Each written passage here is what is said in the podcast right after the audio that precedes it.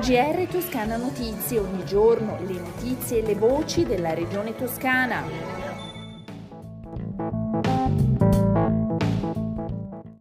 Gentili ascoltatrici e ascoltatori, bentornati all'ascolto del GR di Toscana Notizie.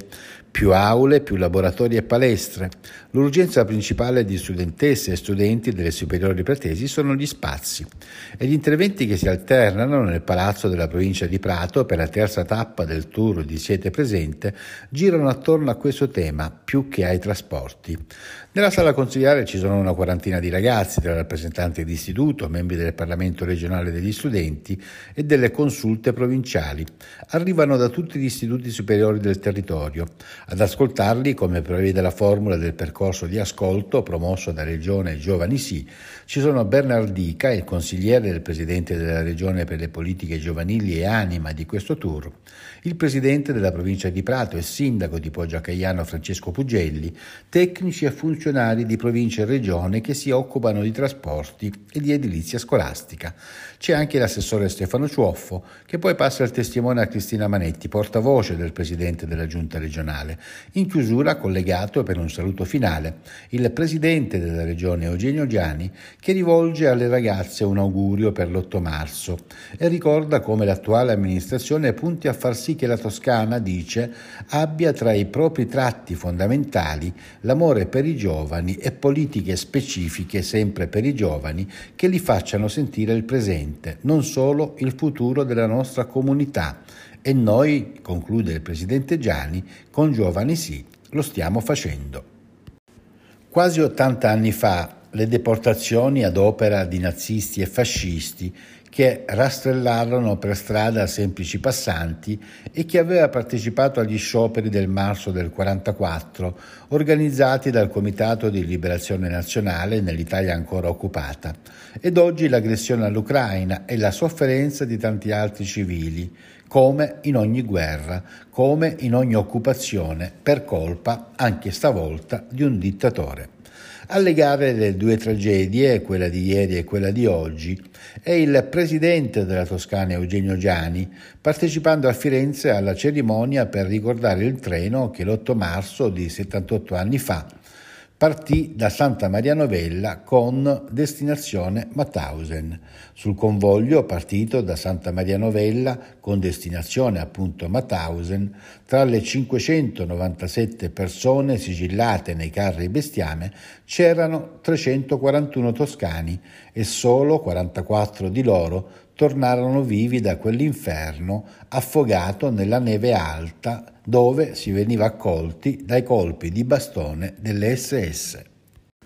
Cambiamo argomento. Sono oltre 7 milioni e 300 mila euro quelli assegnati dalla Regione alle province e alla città metropolitana per la manutenzione delle strade regionali esclusa la FIPILI, che come è noto beneficia di un finanziamento ad hoc di 3 milioni di euro per la manutenzione ordinaria.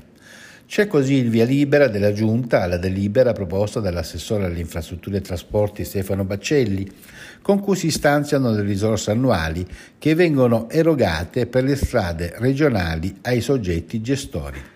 Le risorse, per un totale complessivo di 7.422.598 euro, sono state attribuite alle province e alla città metropolitana di Firenze, in proporzione ai chilometri di viabilità regionale presenti sul loro territorio e saranno utilizzate per garantire appunto la manutenzione e la messa in sicurezza delle strade. E sempre la Regione Toscana mette a disposizione dei comuni delle risorse per ampliare l'offerta turistica, 5 milioni in tutto, uno nel 2022 ed altri 4 nel 2023 la Giunta regionale sta pensando a come rilanciare il settore dopo la pandemia da Covid-19 che ha pesantemente ridotto arrivi e presenze e lo farà finanziando eventi e manifestazioni che possono rendere più attrattive le destinazioni, ma anche migliorandone la capacità di accoglienza, il tutto coordinando magari ancora meglio le politiche dei territori con le strategie regionali portate avanti dall'Agenzia Toscana Promozione Turistica. A beneficiare dei contributi saranno saranno i 28 ambiti turistici in cui la Toscana è, organizzata e che presenteranno un progetto per ogni ambito, al massimo però possono presentare una domanda. Nell'ultima seduta di giunta, spiega l'assessore al turismo della regione toscana Leonardo Marras, abbiamo approvato gli indirizzi e i criteri per la redazione del successivo avviso. Il settore ha pesantemente sofferto, conclude l'assessore, questi due anni di emergenza sanitaria. Vediamo ora i dati relativi alla pandemia da coronavirus in Toscana. Nelle ultime 24 ore sono 3.840 i nuovi casi, l'età media è di 39 anni, 18 i decessi. I ricoverati complessivamente in tutta la regione sono 747, 3 in meno rispetto a ieri, di cui 50 in terapia intensiva. Questo dato rimane stabile. Con oltre 41 milioni e 800 mila euro di investimenti per l'annualità 2022, prosegue il piano di rinnovo del parco degli autobus circolanti in Toscana, con una delibera approvata dalla Giunta regionale su proposta dell'assessore regionale ai trasporti Stefano Baccelli, prosegue l'azione per migliorare la qualità dell'aria, l'affidabilità dei mezzi e il comfort dei viaggiatori grazie all'abbattimento dell'età del parco mezzi e l'utilizzo di nuovi bus con minori emissioni ed una qualità di servizio maggiore. Lo stanziamento, che ha avuto l'ok della Giunta, servirà al rinnovo di circa 130 mezzi. Il rinnovo del, del parco mezzi, dice l'assessore Stefano Baccelli, è uno dei punti di forza delle politiche regionali nell'ambito dei trasporti.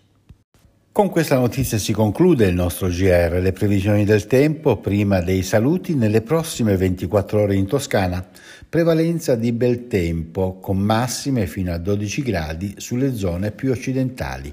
Si conclude così il nostro GR, un a risentirci dalla redazione di Toscana Notizie e da Osvaldo Sabato.